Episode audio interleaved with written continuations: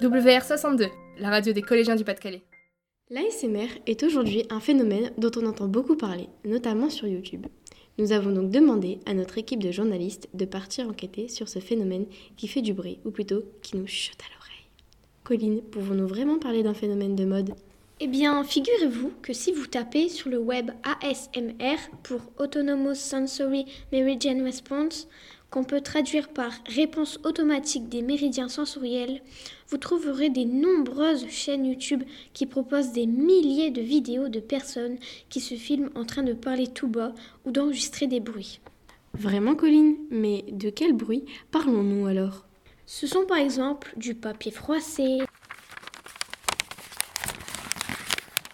les pages d'un livre que l'on tourne, le tapotement des doigts, mais écoutons plutôt Émilie O, professeure de collège et adepte de l'ASMR, pour savoir quels sont ses bruits préférés. J'aime bien euh, le bruit du plastique, du papier bulle par exemple. Euh, j'aime également aussi euh, beaucoup les bruits de mousse, mousse à raser, des crépitements, le bruit du feu, du bois qui crépite, et puis les voix chuchotées, les voix féminines de préférence. Cette pratique de l'ASMR s'apparente un peu à de l'hypnose. Le principe, c'est d'écouter ces bruits pour se détendre.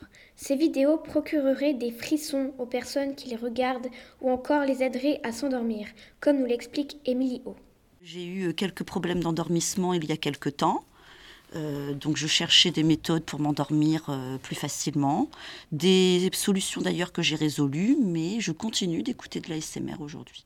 Pour mieux comprendre les bienfaits de l'ASMR, nous avons interrogé le docteur Marie Pouliquin, interne en neurologie, qui nous a parlé d'une étude sur l'ASMR réalisée et des hypothèses d'explication.